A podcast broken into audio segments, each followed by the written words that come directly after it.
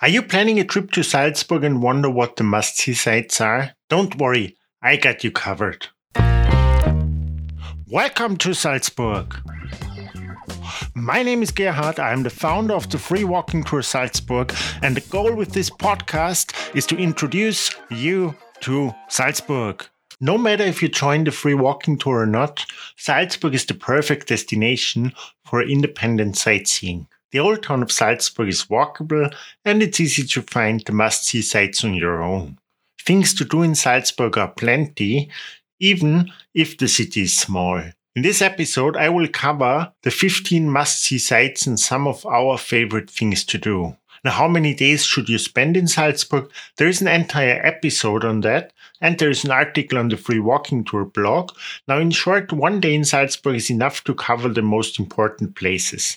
If you have more time, however, you won't get bored either. In two or three days, you would cover the old town in more detail and include some of the off the beaten path places. And then, if you're lucky enough to have even more time, you should plan day trips to the most important places in the surroundings of Salzburg. There is also an episode about day trips. So, even if a day or a few hours is fine to explore the must see sites in the old town that we discuss in this episode, Consider staying longer in case you have more time. Now, what are the top tourist attractions in Salzburg? This list, the tourist attractions I will present to you, are the same sites as we include in the printed free walking tour city map. The sites in Salzburg the list of sites is inexhaustible. There are so many things to do. This list contains some of the most popular things to see as well as some of our personal favorite places. Some of them are less known, but none of them are really off the beaten path. Now, site number one. Site number one is the Mozart residence. The left side of the Salzach River is where most of the important sites are in Salzburg. Mozart too was born in Getreidegasse on the left side of the river, but he and his family moved to the other side of the river when he was 17 years old. When Mozart was 25, 10 years before his death, he moved to Vienna. Salzburg was too small for an ambitious artist. His father, however, lived in the house on Marktplatz that's now known as Mozart's residence until he died. Now, even if the Mozart residence from the outside looks like it's from the times of Mozart, it harbors a secret. During the Second World War, half of the building was destroyed by bombs. They then replaced it by an office building, which was only taken down at the end of the 20th century. If you inspect the building closely, you will see a white line between the Austrian flag and the Mozart Wohnhaus sign. That's where the old building ends and the recent building, reconstructed according to old plans, starts. The right side of the building is new, while the left side of Mozart's residence is original. Both the museum inside the residence and the museum inside Mozart's birthplace I would recommend if you are really genuinely interested and a fan of Mozart, or if you're in possession of a Salzburg card. For everyone else, it's enough to pass by and notice the historic site. Mozart's residence and Mirabell Gardens are the only famous sites on the left side of the river. The train station is on the left side as well, therefore, you can cover both Mirabell and the Mozart residence while you walk from the train station and before crossing the river. So site number two is Mirabell Palace and Mirabell Gardens. Mirabell Palace was built as a countryside residence for one of the most important archbishops from history, Wolf Dietrich von Raitenau, for his mistress and also for their 15 children. I know, I know archbishops, mistress, children, a countryside residence because when he built Mirabell at the end of the 16th century, it was still outside of the city walls. Mirabell Castle, as you see today, was rebuilt after a fire, and also the garden was added much later. Historians are unsure how the castle looked like when it was built initially. Inside the castle, the Marble Hall is the only place you can visit.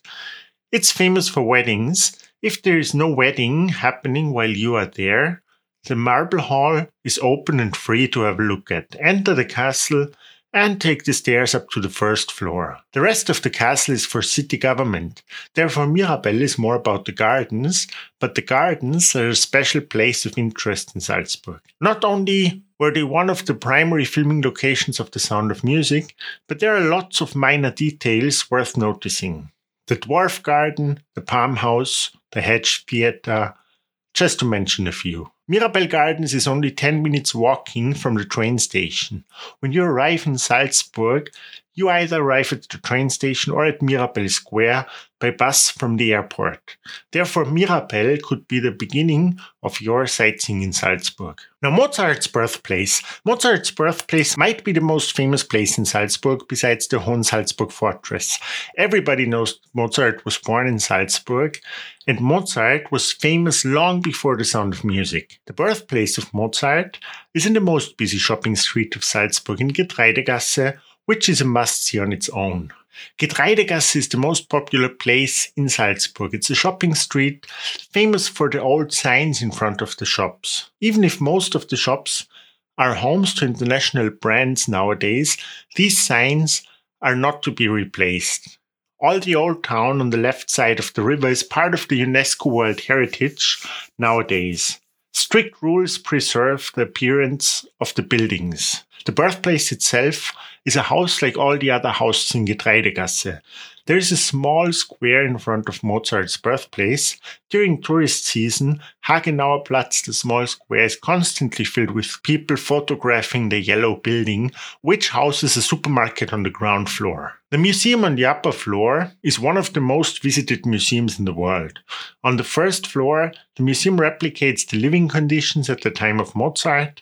The second floor is dedicated to his music, and on the third floor, where the family lived for 26 years, you will find instruments, documents, family letters, and portraits. There will be another episode in the future entirely dedicated to Mozart's birthplace, and you can find an article on the Free Walking Tour blog. As mentioned with the Mozart residence, I recommend a visit if you are genuinely interested in Mozart or if you're the owner of a Salzburg card.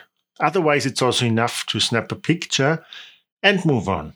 The number four, University Church. The University Church, also known as the Collegiate Church, was built as a part of the university around 1700. You might have heard that Salzburg is famous for its Baroque architecture. The University Church is one of those Baroque buildings, the most significant one after the cathedral. While Italian architects built the Cathedral of Salzburg, an Austrian architect built the University Church. Fischer von Erlach was the same architect as Schönbrunn Castle in Vienna. Schönbrunn, a palace in Vienna, is the most visited site in Austria. Fischer von Erlach built four churches in Salzburg, of which the University Church was the last one. Because Salzburg is surrounded by mountains and space was limited, the University Church was in fact the last historic building erected in the old town. It's not a popular site, but it's stunning nevertheless. The University Church might be the most unique church you ever visited, especially with the Baroque churches. Baroque churches are usually full of gold. There are no paintings on the walls at the University Church, and there are no church benches. The plain white walls make it seem even more marvelous. I recommend laying down on one of the inclined benches in the crossing to adore the magnificence. I generally recommend visiting churches in Salzburg, no matter if you're religious. All of them are free, at least at the time of recording this, and most showcase more than any museum. In front of the church, there is a daily market. Grünmarkt, the green market, is the daily market in Salzburg. It happens daily except for Sundays. For an authentic farmers market, however, you would have to be lucky enough to visit Salzburg on a Thursday and head to Mirabell Square. About the farmers market on Thursdays in Mirabell Square, there will be an entire episode in the future, and you can find an article about that on the Free Walking Tour blog. Now, number five, site number five is the concert hall. The concert hall is located right behind the University Church. That's where you find the cultural epicenter of Salzburg. The Salzburg Festival emerged during a time of crisis. In the middle of the 19th century, they rediscovered Mozart, but the first festival only happened after the First World War in 1920, about a hundred years ago. Today, the Salzburg Festival is the biggest classical music festival in the world, with 250,000 tickets sold during the six weeks in July and in August. Salzburg Festival is a force to reckon with if you visit Salzburg during the festival. It will be a lot busier and more expensive. We even call the area where the concert hall is the festival district. But don't think of the Salzburg Festival like you would think of any other festival. Tickets are expensive, and the popular opera sells out at the beginning of the year. Most of the year, there are no concerts, and even if there are concerts, they happen behind closed doors. You will see people in fancy dresses before or after the shows on the square in front of the concert hall, but free concerts to attend are the recordings on the screen at Kapitelplatz. You won't notice the festival in the festival district is not the crowded area of the city, unless people are gathering before or after the shows. Festival hall itself contains of three parts, two of which are from the 20th century, while another part is from the horse riding school. From the horse riding school, the concert hall originally was. That oldest part of the concert hall was in the sound of music. Remember the concert at the end, the Edelweiss song? Not only was the concert hall a filming location, the Trapp family actually performed for the festival before escaping from the Nazis. If you would like to see the inside of the concert hall, the only way to do that is a guided tour. I would, however, recommend that tour. It's included in the Salzburg card. And in case you're not getting a Salzburg card, I would still include it. The tour only costs a few euros. There is also an entire article about the Salzburg Festival on the Free Walking Tour blog, and there will be a future episode about the festival as well. Now, site number six, St. Peter's Monastery.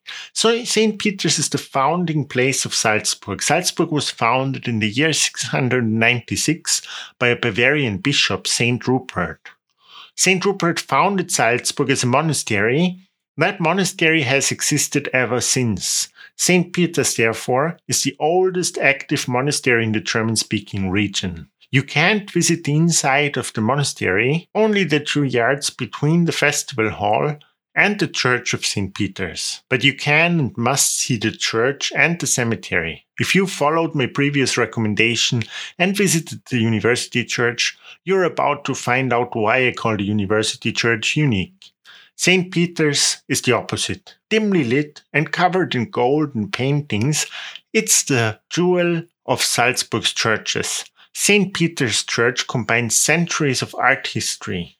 In the corner next to the entrance of the church, you find two more entrances. Above the one entrance, you will notice a number 803.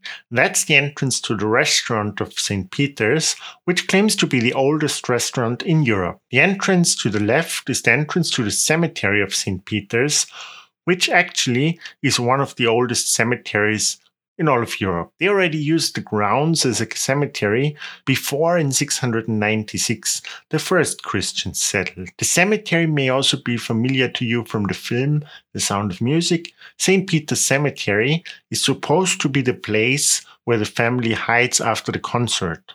However, the producers of the film could not film at the cemetery and therefore rebuilt St. Peter's in Hollywood. The caves on the side of the mountain are catacombs, but not catacombs as you know them from other cities. Historians believe that early Christians used these caves to pray. I only recommend entering the catacombs if you have a Salzburg card, because with the Salzburg card, the entrance is free. But go to the entrance either way, because at that entrance you will find the grave of Mozart's sister just before entering the catacombs. When you walk through the cemetery, Starting at St. Peter's Church, you can either keep right or left. If you keep to the right, you will come to the funicular to the fortress, while you will find the oldest bakery in Salzburg if you leave the cemetery on the left. Now, number seven. Number seven is the Franciscan Church. Not only Benedictine monks live in the monastery of St. Peter's, but also Franciscans. These Franciscans have had their own church since they came to Salzburg around 1600. The Franciscan church, however, was built long before. It is believed the Franciscan church dates back to the 8th century and that they built the church even before the consecration of the cathedral in 774. That is why the Franciscan church, like the Church of St. Peter's, unites centuries of art history. The Franciscan Church is part of my four favorite churches in Salzburg and one of the must see sites. You will find the entrance on the western side of the building. The side entrance, when you come from St. Peter's, is often closed. Just like the Benedictine monastery, the inside rooms of the Franciscan monastery cannot be visited. Sometimes, however, the Franciscan monks open their garden to the public. The entrance is next to the cross when you leave the church on the left.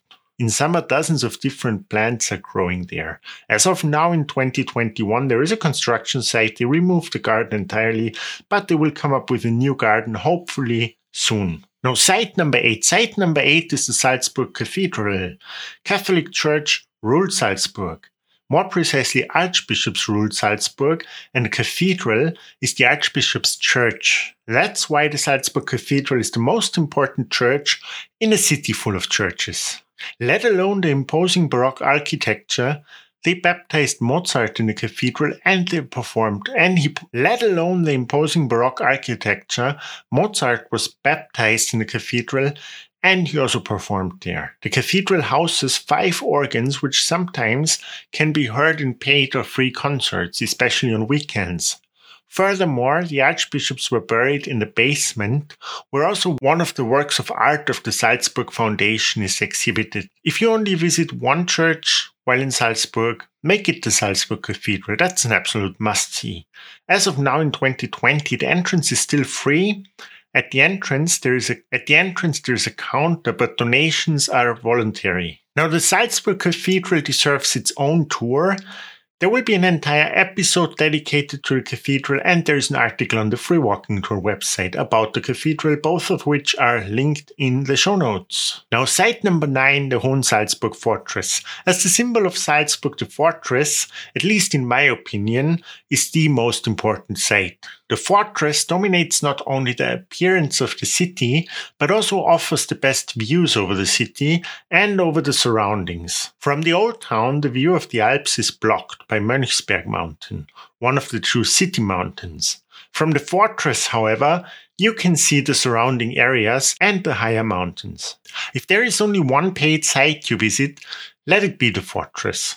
Walking up is cheaper, but the funicular is more comfortable. Whether you save money or take the funicular as a personal preference, but the funicular is fun. And again, the Salzburg card is worth considering if you want to visit the fortress and one or two more sites. Inside the fortress Hohen Salzburg are museums, viewpoints, restaurants, a church, and more. Make sure to visit all three of the main viewpoints. Each of them offers a different angle on the city and the surroundings.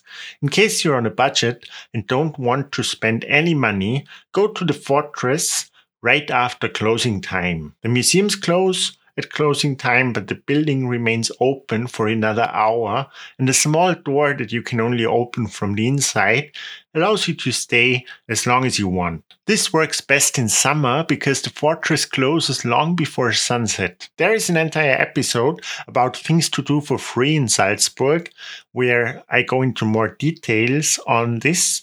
And there is another episode about the history of the Hohen Salzburg fortress to prepare you for your visit. Now, number 10. Number 10 is Nonnberg Abbey. You guessed it. Nonnberg Abbey is the abbey from the sound of music.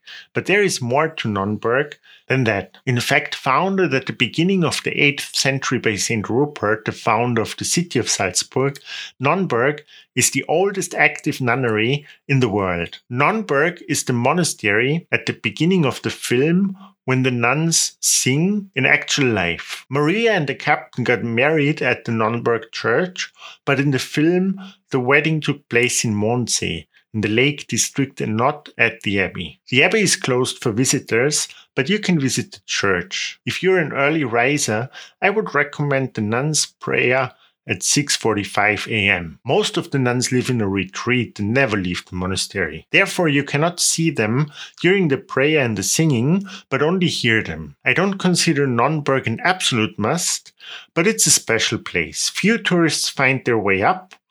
To get to the abbey, you either climb the stairs called the Nonnbergstiege or you start on the way to the fortress and instead of turning right after about 100 meters, you continue straight. Now, site number 11 is the new residence.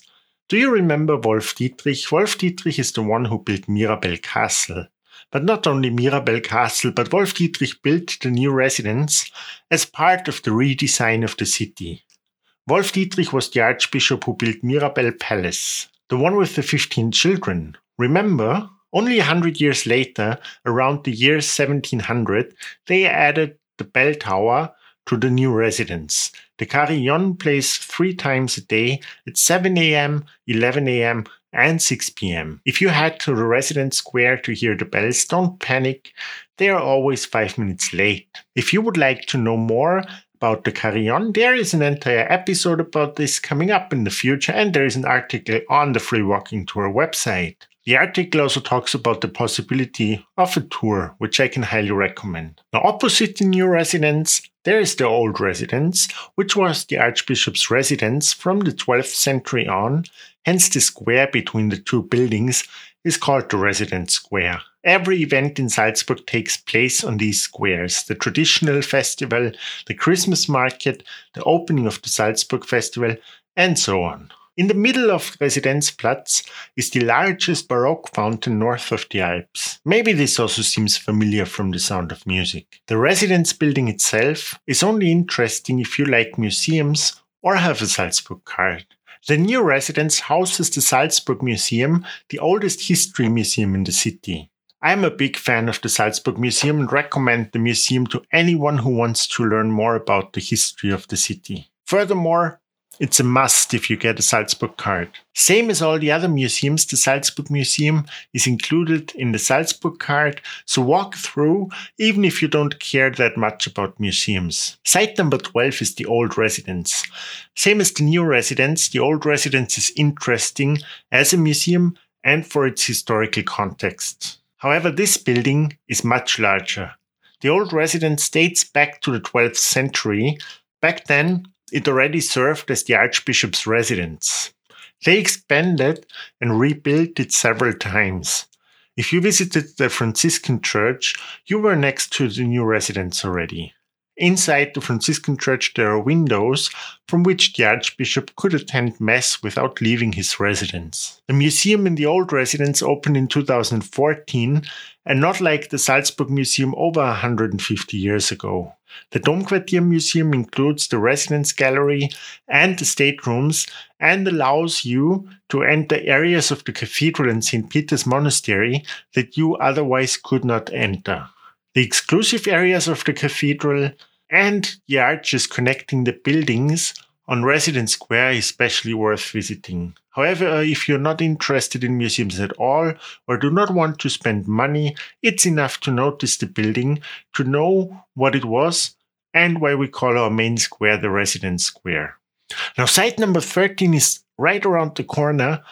Site number 13 is Mozart Square and the Mozart statue. Now, Mozartplatz is where you want to click that selfie. A selfie together with Salzburg's most famous son, Wolfgang Amadeus Mozart, even if we think Mozart didn't actually look like that. Long time before The Sound of Music was filmed, Salzburg was already famous for Mozart.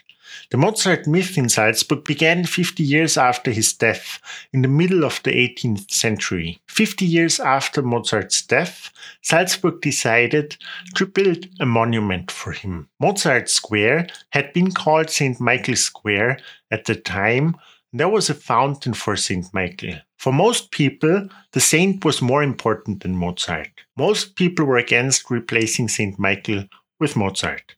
The statue was built nevertheless, but only finished for the 51st anniversary of Mozart's death because a Roman mosaic was found during the construction. You can find a replica of the Roman mosaic on the ground on the right side when you're facing the statue. The statue was inaugurated in the presence of Mozart's two sons. A three day festival took place.